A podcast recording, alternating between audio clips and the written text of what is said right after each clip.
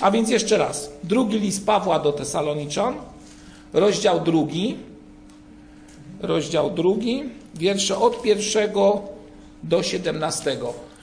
Tak, a więc jak widzimy tutaj y, w tym liście, drugi rozdział jest jak gdyby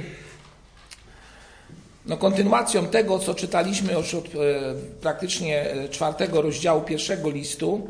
Pamiętajcie o tych kwestiach, że e, tam nie było rozdziałów w tych listach, które są tutaj przedstawione. Był jeden list, drugi, ale w środku nie było tego podziału, który my tutaj czynimy.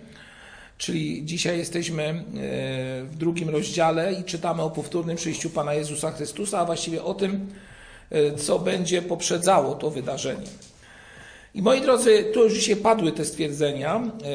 W pierwszych, pierwszym, w pierwszych wierszach tego drugiego rozdziału widzimy coś, co prawdopodobnie wpływało bardzo mocno na zbór w Tesalonice, a mianowicie byli oni narażeni na e, liczne wpływy, przynajmniej tak można domniemywać, różnych ludzi, którzy chcieli powtarzać, że Dzień Pański już nastał. Dzień Pański już nastał. I czytamy tutaj, co się zaś tyczy przyjścia Pana naszego Jezusa Chrystusa i spotkania naszego z Nim. Prosimy Was, bracia, i teraz popatrzcie, jakie tutaj pada słowo. Zwróćcie uwagę, drugi abyście nie tak szybko dali się zbałamucić. Ktoś powie, no jak chrześcijanie zbałamucić? No przecież mamy jakieś fundamenty, mamy jakąś wiedzę, mamy yy, no jakiś, yy, jakiś, może nie tyle schemat, ale mamy możliwość oparcia się na Chrystusie i, i co się okazuje? Że Paweł ostrzega Kościół, zbór w Tesalonice, aby nie dali się zbałamucić i uwaga, nastraszyć. Patrzcie, jakie tu słowa padają. Że ktoś kogoś bałamuci i straszy. No moi drodzy, czy świat nie był wystraszony, kiedy y, następował koniec XX wieku i wchodziliśmy w wiek XXI? No ludzie różne hipotezy wyczyniali. Potem pamiętacie, 2012 rok, tak? Znowu kolejna sprawa. Wszyscy na coś czekali, nawet tam w grudniu to coś miało nastąpić. Filmy katastroficzne, różne inne rzeczy. I ludzie, e, jak gdyby, mają gdzieś tam w swojej głowie zakodowane to, że coś się wydarzy, ale najlepiej by było znać dokładnie czas i miejsce, gdzie to nastąpi. Tak? To też taka próba następuje. Paweł mówi wyraźnie, nie dajcie się, moi drodzy, zbałamucić. I to mówię do siebie i do Was dzisiaj. A więc inaczej, nie dajcie się oszukać, że ktoś Wam będzie mówił, że tak będzie, tak będzie, będzie jak będzie chciał Pan Bóg. My mamy pewne wskazania, ale Pan Bóg będzie realizował i realizuje swoją własną, swój własny plan, o tak bym powiedział. Kiedy ten koniec nastąpi? Jak to będzie wyglądało tak do końca, Teraz widzimy jak w zwierciadle, niby w zagadce, ale kiedyś poznamy twarzą twarz, mówi Pismo Święte. No właśnie, czemu dajemy się zbałamucić? Czemu dajemy się zastraszyć? Odpowiedzmy. Gdybyśmy na przykład dzisiaj tak powiedzieli, zacznijmy od tej drugiej części, e, która brzmi następująco, że ktoś kogoś straszy. Czy ktoś w kościele was czymś straszył, jeśli chodzi o naukę prawdy Bożej? A jeżeli tak, to czym? Czy ktoś z Was straszył piekłem na przykład? Utratą zbawienia. Proszę? To było utratą zbawienia. O, utrata zbawienia. No już mamy dwie sprawy. To czym nas jeszcze straszą w kościele, powiedzcie? Diabłem. Jeszcze raz? Diabłem. No diabłem, no tak, no diabłem, no. Sądem. Sądem. Uciskiem. Uciskiem, tak. Prześladowaniami z tego wynikającymi. I teraz pytanie. Co z tym robimy? jak nasz, ten chrześcijańska, ta nasza chrześcijańska postawa reaguje na tą sprawę. Stoimy na skale Chrystusowej, to będziemy znali prawdę, którym, którą jest Chrystus. Będziemy znali prawdę, którą jest Chrystus i nie damy się co? Zastraszyć. Zastraszyć, tak? Dlaczego? Dlatego, że e, no, generalnie gdy patrzymy na dawne wieki, to widzimy, że e, bardzo często lud, który nie był oświecony, który na przykład nie czytał Pisma Świętego, nie miał Pisma Świętego, może tak, no bo to nie było wtedy jeszcze powszechne przed Gutenbergiem, więc e, Pismo Święte to mieli tylko niektórzy bogatsi, którzy w swoich miejscach mieli możliwość zakupienia, nie wiem, pisanej czasami przez, przez całe życie przez jakiegoś mnicha Księgi Pisma Świętego. Oczywiście to tak no, troszeczkę E, obrazowo opisuje, ale e, lud był, czy też żył w strachu jakimś takim e, związanym z przyszłością, ale także z oddziaływaniem tego, co jest pośród nas tutaj i teraz. Słuchajcie, tak zwany ludowy kościół, tak to nazwę bardzo delikatnie rzecz ujmując, do dzisiejszego dnia jest straszony różnymi sprawami. Demonami, E, różnego rodzaju e, objawieniami, które mają następować, a związanymi z tymi, którzy odeszli. Z duchami domowymi. Słuchajcie, ktoś powie, e, bracie, no to nie, nie, nie dzisiejszy. Wystarczy pojechać do różnych miejsc w Polsce i się okaże, że ludzie całkiem w to mocno wierzą, w takie sprawy.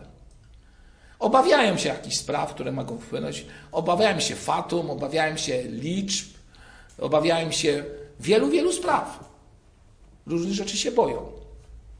A jeśli chodzi o kwestię Kościoła, no to myślę, że obawa dotycząca kwestii diabelskich i innych spraw troszeczkę została, że tak powiem, w umysłach ludzi odsunięta. Odsunięta na, e, na dalszy plan, bo generalnie e, głosi się tezę, że diabła to chyba nie ma, tak? To jest wymysł ludzki, żeby zastraszyć Kościół. Moi drodzy, Paweł też mówi bardzo wyraźnie, abyśmy nie dali się nastraszyć, abyśmy nie dali się zbałamucić, to jest kolejna sprawa, żebyśmy nie ulegali różnym naukom, które do nas będą wpływały. A skąd tą naukę dzisiaj czerpiemy, moi drodzy? Przede wszystkim. Z YouTube'a. Nazywają to wujaszek Google, tak? z żółtymi napisami. No ale słuchajcie, my się śmiejemy z tego. Przepraszam, śmiejemy się z tego, że czerpiemy naukę. Ale moi drodzy, ze zgrozą stwierdzam, że dzisiejszy Kościół, dzisiejszy Kościół głównie czerpie naukę z tego. Raz, że z większym przekonaniem, a to, no to czasami się jakby nie chce e, czytać, a jeżeli się chce czytać, to ze zgrozą stwierdzam, że to, co usłyszeli tam, czyli w Google, czy tam gdzie indziej, próbują dopisać, czy też w jaki sposób zawrzeć w tym. No po prostu nieporozumienie. To jest kolejne oszustwo diabelskie, no, moi drodzy. To jest to, to, to zbałamucenie, które dotyczy Kościoła. No. Bo Kościół... Dawniej było tak, że no, chodziło się do kościoła, bo tam jeden ksiądz, pastor, zwał to jak zwał, powiedział kazanie, jak powiedział, tak powiedział, ale powiedział. A teraz się okazuje, że co? Jedno kazanie tu, drugie w tam, trzecie jeszcze gdzie indziej, a dobrze by było posłuchać, co oni myślą, i teraz człowiek ma to wszystko tak w swojej głowie, oczywiście to, że wie więcej niż pastor, to nie ulega wątpliwości. To ja mam tego pełną świadomość, jak staję za kazalnicą, że Kościół wie więcej niż ja o wiele i no, z pokorą mogę jedynie powiedzieć, wiem ile wiem, z Bożą pomocą, ale to powoduje, że człowiek na skutek tego wszystkiego, co na niego wpływa, to już nie wie, w którym miejscu jest, nie wiadomo czasami nawet w co wierzy, moi drodzy. I potem dochodzi do czegoś takiego, że jest tutaj, jest tam, jest wszędzie, nie wiadomo gdzie. A najbardziej jest trudne w tym wszystkim to, że nie, ma, że nie chce opierać swojej wiary na fundamencie, którym jest Jezus Chrystus, tylko na tym, co usłyszy. Dlatego nie dajmy się zbałamucić. Uwaga, przez to się nie mamy dać zbałamucić w rozumieniu Pawła. Przez wyrocznie, czy przez mowę, czy przez list rzekomo przez nas napisany, jakoby nastał Dzień Pański. Czyli o co tam chodziło? Chodziło o to, że niektórzy twierdzili, że Chrystus już zszedł powtórnie. Przynajmniej tak możemy domniemywać w pierwszym kościele tam w Tesalonice. Oni byli przekonani, przynajmniej niektórzy, że Chrystus już się gdzieś pojawił. Chrystus już gdzieś jest. Przynajmniej na, na ten dzień, yy, znaczy na to, co czytamy, tak możemy tutaj wyciągać. Czy yy, pamiętacie z historii ostatniej podobne zachowania?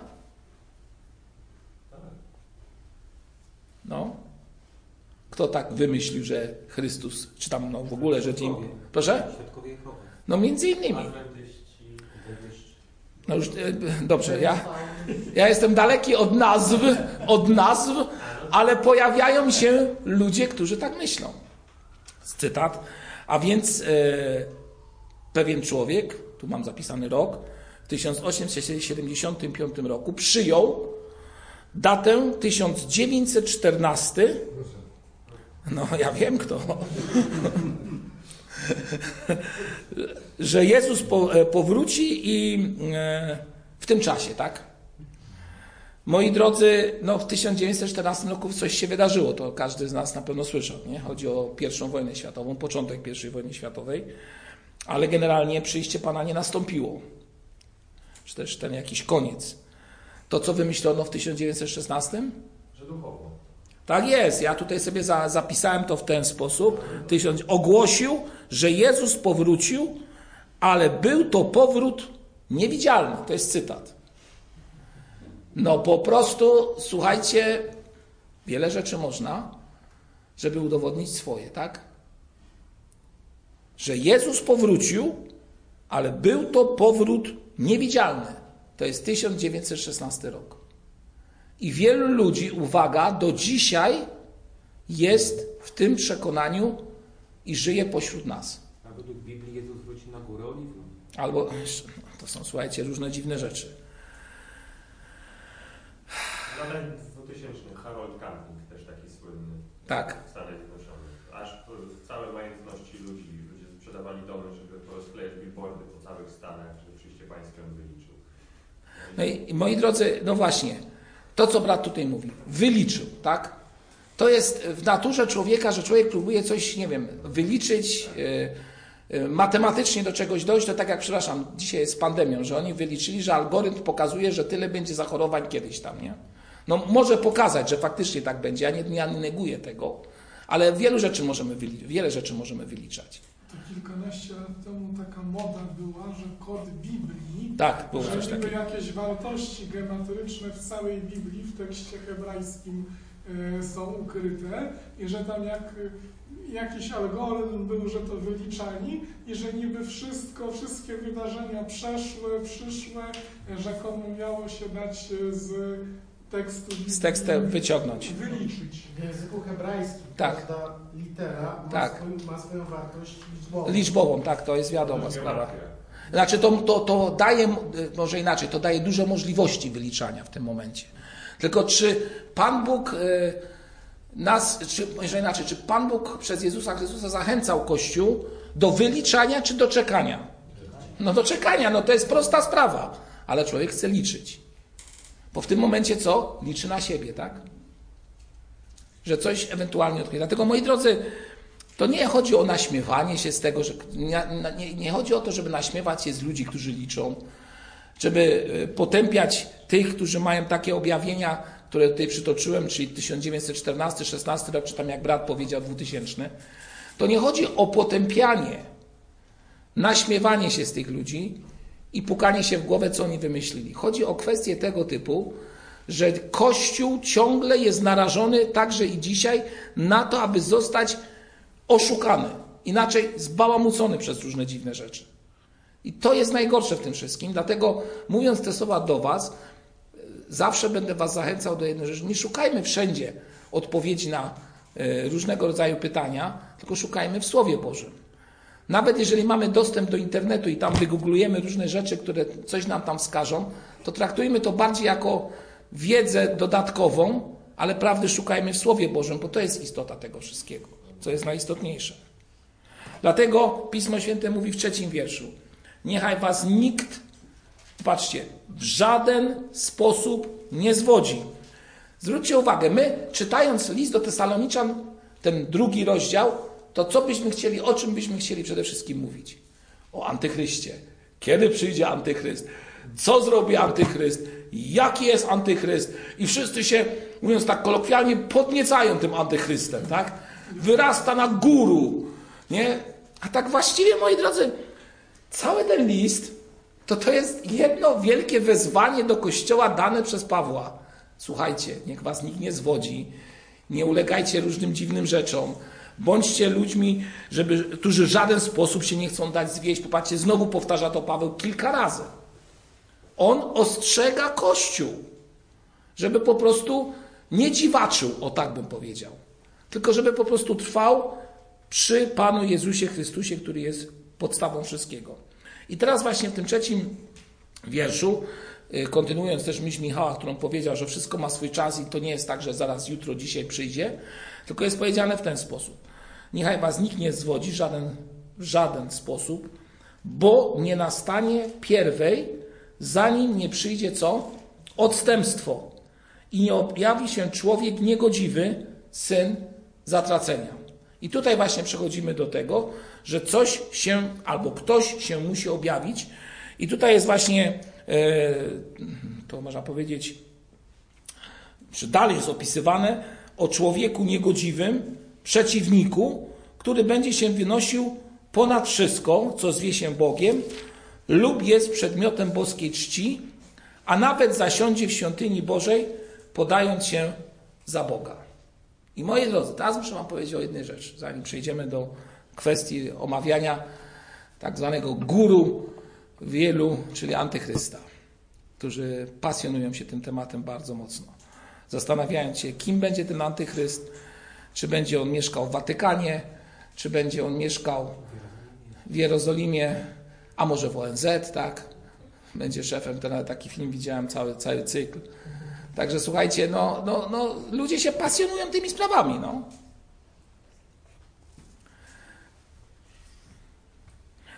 Pytanie. Czy ktoś, z was, czy ktoś z Was słyszał o takim wydarzeniu, że już raz ktoś w świątyni zasiadł? Antioch Epifanes. No proszę, no historycy, no. A ja tutaj próbuję na atmosferę jakoś na tam, a tutaj przychodzi dwóch panów i rozwiązuje sprawę. No więc tak, zgadza się. Antioch Epifanes, e, który, no, można powiedzieć, w tej tradycji helenistycznej, bo tak byśmy o nim mogli powiedzieć, był tym, który no, e, zdobył Jerozolimę, zbezcześcił ją dosłownie. I tutaj sobie zapisałem, że zbudował sobie ołtarz dla Boga z małej litery Zeusa i ofiarował w świątyni świnie dosłownie. Czyli to już nastąpiło przed narodzeniem Chrystusa. Świątynia została już raz zbezczeszczona. I to jest, uwaga, fakt historyczny. Fakt historyczny, że takie coś nastąpiło. Czyli można powiedzieć, że teraz czytając do Tesaloniczan, możemy powiedzieć, że owszem, to może nastąpić jeszcze raz, może, bo jeszcze jest to niemożliwe dziś. Dlaczego? Dlatego, że świątynia nie jest zbudowana. Ale też możemy powiedzieć, że już kiedyś to nastąpiło w czasach y, tych tak zwanych tego okresu post-aleksandryjskiego, kiedy to różne y, podział Imperium Aleksandra Wielkiego doprowadził do tego, że poszczególni władcy tamtejszych, w tym przypadku władca syryjski, doprowadził do y, stłumienia powstania i doprowadzenia do takiej niegodziwości, która była dla Izraelitów no, po prostu czymś nie do pomyślenia. Czymś nie do pomyślenia. Czymś nie do pomyślenia. No. Y, kiedy to nastąpiło, tak z ciekawości ktoś wie? Który to był wiek? Nie, drugi przed Chrystusem. Właściwie tak, drugi przed Chrystusem. 1000, znaczy 169 mniej więcej y, przed narodzeniem Chrystusa. To wtedy nastąpiło ta właśnie kwestia związana z Antiochem Epifanesem. I teraz, moi drodzy, czytamy o tym, że e, ten, który przyjdzie, który będzie przeciwnikiem Boga, czyli tym anty, e, przeciwnik, który wynosi się ponad wszystko, co zwie się Bogiem, tutaj z Bogiem z duże litery, lub jest przedmiotem boskiej czci, a nawet zasiądzie w świątyni Bożej. Czyli teraz musimy sobie powiedzieć o jednej podstawowej sprawie jestem prawie że w 100% pewien, jestem przekonany o tym, że musi dojść do odbudowania świątyni. I myślę, że się z tym zgadzamy. Że raczej to jest e, fakt e, pewny, który jest przed nami. Nie jestem, nie wiem, kiedy to nastąpi. y, z perspektywy dzisiejszego czasu i tam tych relacji, które się odbywają w Jerozolimie i nie tylko, można by założyć, że y, tak jak ktoś powiedział, wszystko jest przygotowane, ale ja powiem w tym momencie i co z tego? Uwarunkowania są takie, że na dzień dzisiejszy nie wydaje się, że jest to w ogóle możliwe, aby nastąpiło odbudowanie świątyni w najbliższym czasie. Jakby to zatrzymał. O, i to jest właśnie to, o czym mówiliśmy wcześniej, że coś jak gdyby to powstrzymuje, tak? Ja bym, a ja powiem inaczej jeszcze, że to coś, o którym tutaj już brat Michał e, tą zagadkę rozwiązał dzisiaj, jakoś tak dzisiaj, przepraszam, do Ciebie cały czas to odnoszę się, że, tym, e, że Duch Święty powstrzymuje to, w co wierzymy, e, powstrzymuje to, a ja bym dodał do tego jeszcze jedną sprawę, a mianowicie Bóg w swojej łasce daje nam jeszcze czas łaski. Aż pogany w pełni wejdą. O właśnie, i to trzeba powiedzieć. Czyli ten czas jeszcze nie nastąpił. Znaki są coraz większe i widzialne, ale z drugiej strony mogę powiedzieć, że znaki zawsze były. Aczkolwiek trzeba dodać, że tu jest, że przyjdzie najpierw odstępstwo, że zanim przyjdzie Antychryst, Dokładnie. czyli fałszywe nauki. w Kościele. Czyli możemy powiedzieć, że. Tylko wiesz, bracie, bracie, powiem ci tylko tyle, że fałszywe nauki w kościołach to cały czas były. Od samego początku. Zawsze, nawet Tesalonice już mieli problemy. Zobaczcie, już Cerek przyszło i zaczęło kombinować, nie? Listy, różne inne rzeczy. Chociaż z tego, z mojej wiedzy historycznej Tak. zauważyłem, że najwięcej nauk zaczęło powstawać tak na mnożenie fałszywych nauk to XIX wiek, a potem cały lawinowo to rośnie. Że od XIX Restauracjami. Res, o, dokładnie, restauracjonizm. Od XIX wieku to praktycznie wysyp nowych sekt kościołów i dziwnych nauk.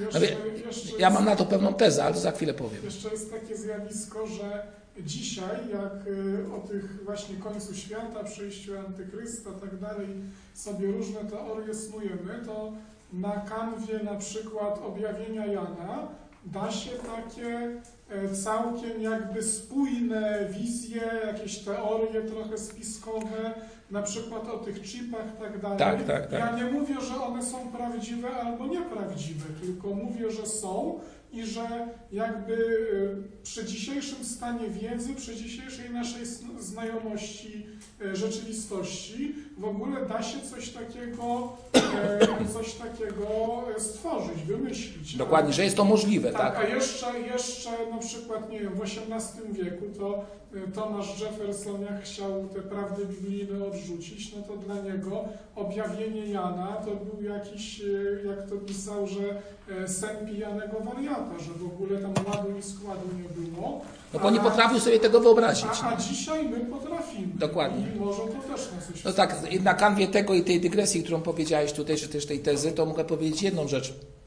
Czy ktoś w średniowieczu potrafił sobie wyobrazić na przykład taką sprawę, że Pan Bóg zna cały Twój życiorys i że On gdzieś tam jest zapisany w księdze?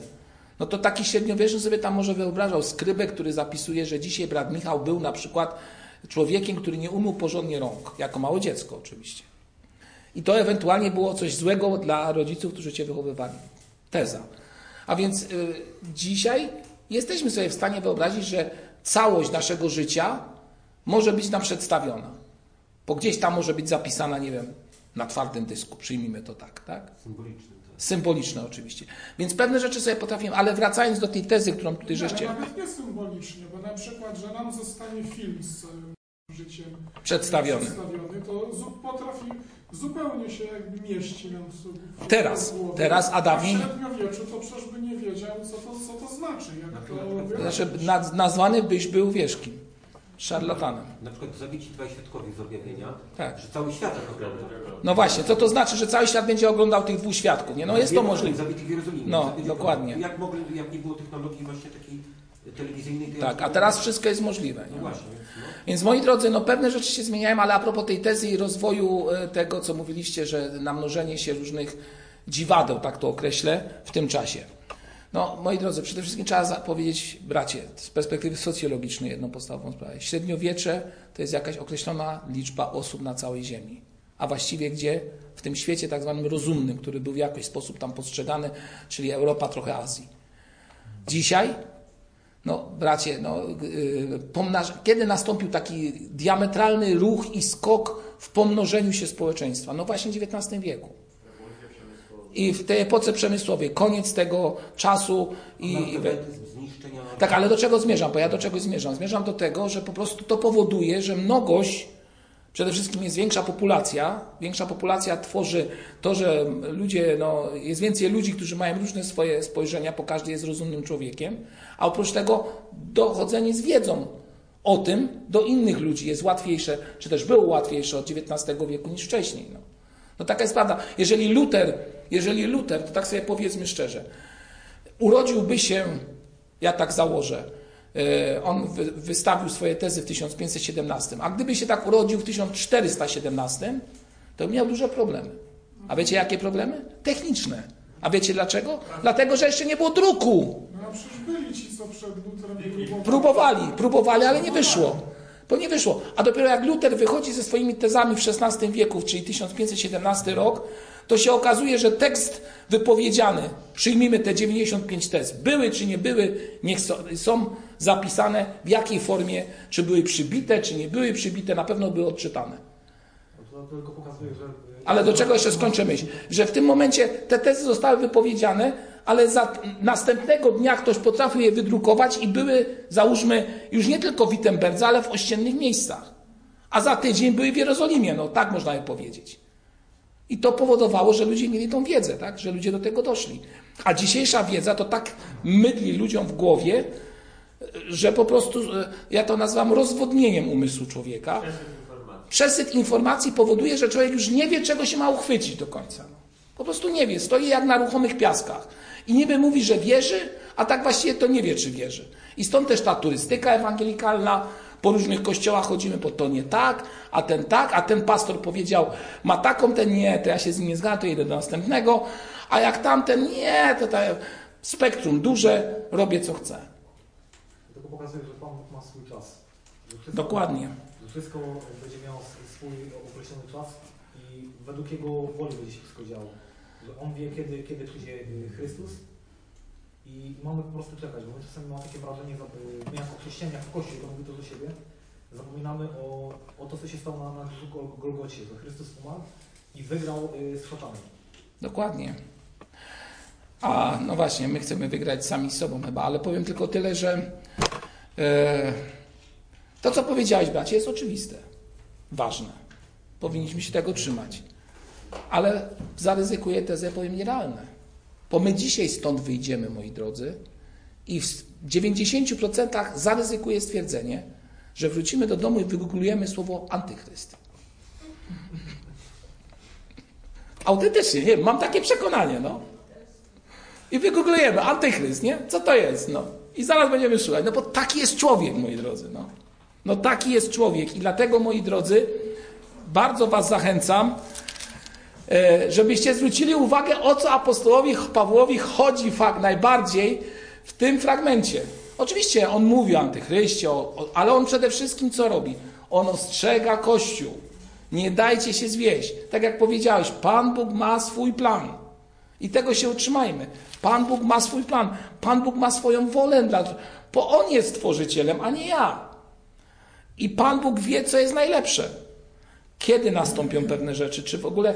To, to tak jakbyśmy powiedzieli, o dzisiaj wybudowanie świątyni jest realne, ale myślę, że z perspektywy politycznej to jeszcze kilka dziesiąt lat musi nastąpić, żeby ta świątynia została odbudowana. Może nawet set. Ale ja wam powiem jedną rzecz. Jak ja byłem młodym człowiekiem, który zaczął dorastać i zaczął pewne sytuacje rozumieć, a e, kiedy miałem lat 15, w Polsce następował przełom solidarnościowy, 16 lat wtedy miałem. I wtedy e, pamiętam rozmowy jeszcze w szkole średniej i dalej, czy może upaść Związek Sowiecki. Wszyscy mówili, niemożliwe. Cały plan, strategia geopolityczna świata nie dopuści do tego, to jest nierealne. Bo ta równowaga powodowała, że było jak było, ale było wiadomo, tu jest źle, tam jest dobrze, ale jest równowaga, tak? Co się okazało? Że jest możliwe. I tak jak mówimy o Jerozolimie, nie, dzisiaj świątynia. No, wyobrażacie sobie, że ktoś przyjeżdża dzisiaj buldożerem i rozwala Meszet Omara. No to Arabowie, wszyscy Arabowie robią krucjatę. No. No nie ma dyskusji. Na dzień dzisiejszy wszyscy biorą, czy, się, czy to sunici, ci szyici, czy jacyś jeszcze inni, wszyscy przyjdą, zjednoczą się i dawaj. No, ale taki dżihad konkretny, nie tylko deklaratywny, tak bym powiedział. Ale u Boga wszystko jest możliwe. No. Ale kiedy to nastąpi? Dlatego on mówi, nie dajcie się zwieść, że to będzie jutro, pojutrze, tylko czekajcie, każdego dnia czekajcie. Czekajcie, aż Chrystus przyjdzie. To jest główna myśl tego fragmentu, której my często, ja osobiście także, nie widzę albo nie chcę zobaczyć. Człowiek, no chyba nie zrobimy tego człowieka niegodziwego. No spróbujemy jeszcze troszeczkę. Człowiek niegodziwy. Tutaj sobie zapisałem, człowiek bezprawia. Ma w pogardzie wszystko, co święte. Zaprzecza moralności, wszelkim wartościom etycznym. Jest przesiąknięty złem, aż e, do szpiku kości. To jest cytat. Ale jaki ten antychryst będzie? To ja wam muszę powiedzieć, że ja nie wiem. Ja wiem tylko jedno, że będzie zaprzeczał Bogu. A czy on będzie, nie będzie przestrzegał wartości etycznych, to ja nie wiem. On może być całkiem etycznie zachowującym się człowiekiem. Czy on będzie moralny? Nie wiem. Może i będzie moralny. W sensie, nie wiem, cielesnym, jakimkolwiek innym. Ale wiem jedno, że będzie zaprzeczał Bogu. Będzie zaprzeczał Jego wielkości. Możemy zastanowić się, o jaką tutaj wielkość chodzi. Co on będzie chciał podważyć? No generalnie wszystko wskazuje na to, że będzie podważał wielkość Pana Jezusa Chrystusa i Jego ofiary. To w tym fragmencie można wyczytać. Że on będzie podważał wielkość tej Chrystusowej mocy, bo będzie tym, jak często mówimy, antychrystusem, tak? Czyli będzie tym, który, jak czytamy, Jezus zabije tchnieniem ust Twoich. Będzie miał wielką moc, znaki, cuda i tak dalej. Będzie oszukiwał, ale jaki sposób oszukiwał? Będzie mówił, bo, bo, nie, nie, wiem, czy zauważyliście jedną rzecz. Jaka jest najle, jakie jest najbardziej subtelne oszustwo? Że 80% prawdy i 20% fałszu. Dokładnie. Czyli ja bym nie powiedział, że on będzie jakimś amoralnym człowiekiem. On nawet będzie może kulturalny bardzo. Może nawet będzie może religijny. Stąd też ta właśnie teza, która mówi, że antychryst prawdopodobnie wyjdzie z kościoła. Będzie kopią. Albo będzie jakąś kopią. A gdzie najlepiej tą kopię odzwierciedlić? No w społeczności, tak? Oczywiście to nie jest, dzisiaj z bratem wikariuszem rozmawialiśmy na tym, no gdzie jest fragment na ten temat napisany, że on z kościoła wyjdzie? No jest duże prawdopodobieństwo. No, bardziej, no właśnie, to bardziej historyczna kwestia niż, Znaczy, chyba tam w, w było, że... że wielu antychrystów jest, tak, to jest fakt.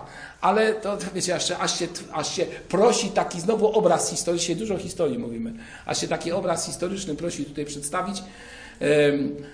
Kiedyś czytałem w takiej jednej książce, no właśnie, czy to była książka typowo historyczna, to myślę, że Michał może mnie zganić, bo on to raczej jest takim bardziej dociekającym, ale e, przedstawię ten fakt.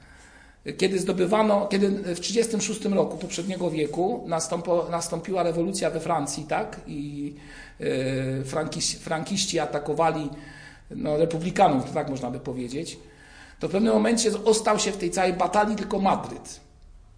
I tam jest taka historia, która mówi, nie wiem czy to na faktach, dlatego, ale ją czytałem, więc się z wami dzielę, że szły jakieś cztery kolumny wojsk na e, tych frankistowskich, na broniący się Madryt i jeden z generałów, no że sobie tutaj zapisałem jego imię, jak znajdę oczywiście, e, Emil Mola, tak się nazywał ten generał, faszystowski generał, został zapytany przez jednego z dziennikarzy, jak planuje przeprowadzić szturm na Madryt. I on odpowiedział w ten sposób: hmm, Mam pięć kolumn, czy też dywizji, które idą na Madryt, a właściwie niektóre z nich już są tam. I stąd to jest właśnie ta cała teza, ten cały obraz historyczny, który został tam zapoczątkowany, czy też przedstawiony nam, mówiący o tak zwanej piątej kolumnie. Czym jest piąta kolumna w tym rozumieniu? Cztery kolumny, czy też dywizje szły na Madryt, a jedna była w środku w mieście. Czyli zdrajcy. I to jest, myślę, że bardzo ciekawa, ciekawy obraz, który może nam zobrazować, może, ale tak jak powiedziałem, jeszcze raz powtórzę, może, to, co może nastąpić w najbliższym czasie. Że antychryst może wyjść z kręgów kościelnych, a nawet bym powiedział ewangelikalnych. Bo on będzie bardzo dobrze znał, czytamy, że no będzie zawsze, ale słuchajcie, ja- to jest teza, żeby było jasno, żeby mi nikt nie powiedział, że na waliców to głoszą, że on wyjdzie z waliców na przykład, nie? Nie, nie, broń Boże, słuchajcie, nie? Jest taki obraz też Pana Jezusa, prawda? No, no jest, wiele jest różnych, ale słuchajcie, wiecie, to tak, ten antychryst, no właśnie, czy on będzie wywodził się z zewnątrz, czy, z, e, czy będzie od nas? Pan, no więc właśnie, czy to... Że będzie z plemienia Dana. No, ja znam człowieka, który ma na imię Dan i jest, mieszka na Śląsku. Mogę go wam przedstawić ewentualnie. Nie, ale zostawmy już to wszystko. Dobra. I tak, słuchajcie, się mają sprawy właśnie, że czasami nie wiemy o pewnych rzeczach, a przyjmujemy je jako coś, co jest faktem. I się ich trzymamy, więcej walczymy o nie. A to jest największe, co może być zwiedzenie w Kościele. Zostaw te sprawy Panu Bogu. On tym wszystkim pokieruje. I pamiętaj, że ten, który ma przyjść, ja myślę, że jeszcze czasami będę powracał do tego antychrysta w naszych rozważaniach środowych, chociaż za tydzień brat Samuel będzie mówił. Tak więc troszkę sobie zrobimy przerwy z listu do Tesaloniczan. Ale e, moi drodzy, ten, który przyjdzie, będzie na pewno przeciwstawiał się Chrystusowi, będzie zaprzeczeniem Chrystusa, będzie podważał Chrystusa, ale będzie prawdopodobnie człowiekiem, który będzie e, na tyle, tak to określę, nobliwy, że pociągnie wielu. Nie, słyszę, ale niech będzie. Moi drodzy, tak więc dzisiaj kończymy tym taką refleksją. Jeszcze przed nami sporo dotyczącego, dotyczące kwestii e, antychrysta i myślę, że w następnych rozważaniach zrobimy sobie taką listę na zasadzie porównania Jezus Chrystus i Antychryst. Jak to może wyglądać? Także spróbujemy to zrobić na następnych naszych spotkaniach. Dobrze? To jeszcze nie wszystko. Ja jako stary nauczyciel muszę Was zapytać, co zapamiętaliście z tej lekcji dzisiejszej? Co jest główną myślą tego, co chciałem Wam powiedzieć? Nie da się zastraszyć. I Cierpliwe wyczekiwanie. tak jest. A więc nie damy się zastraszyć, nie damy się zbałamucić i co? I czekamy na przyjście Pana. To jest istota. Nawet jeżeli wujek Gogle ma rację, nie? No bo jak nie ma racji, no. Dobrze, zapraszam do modlitwy. Powstanie.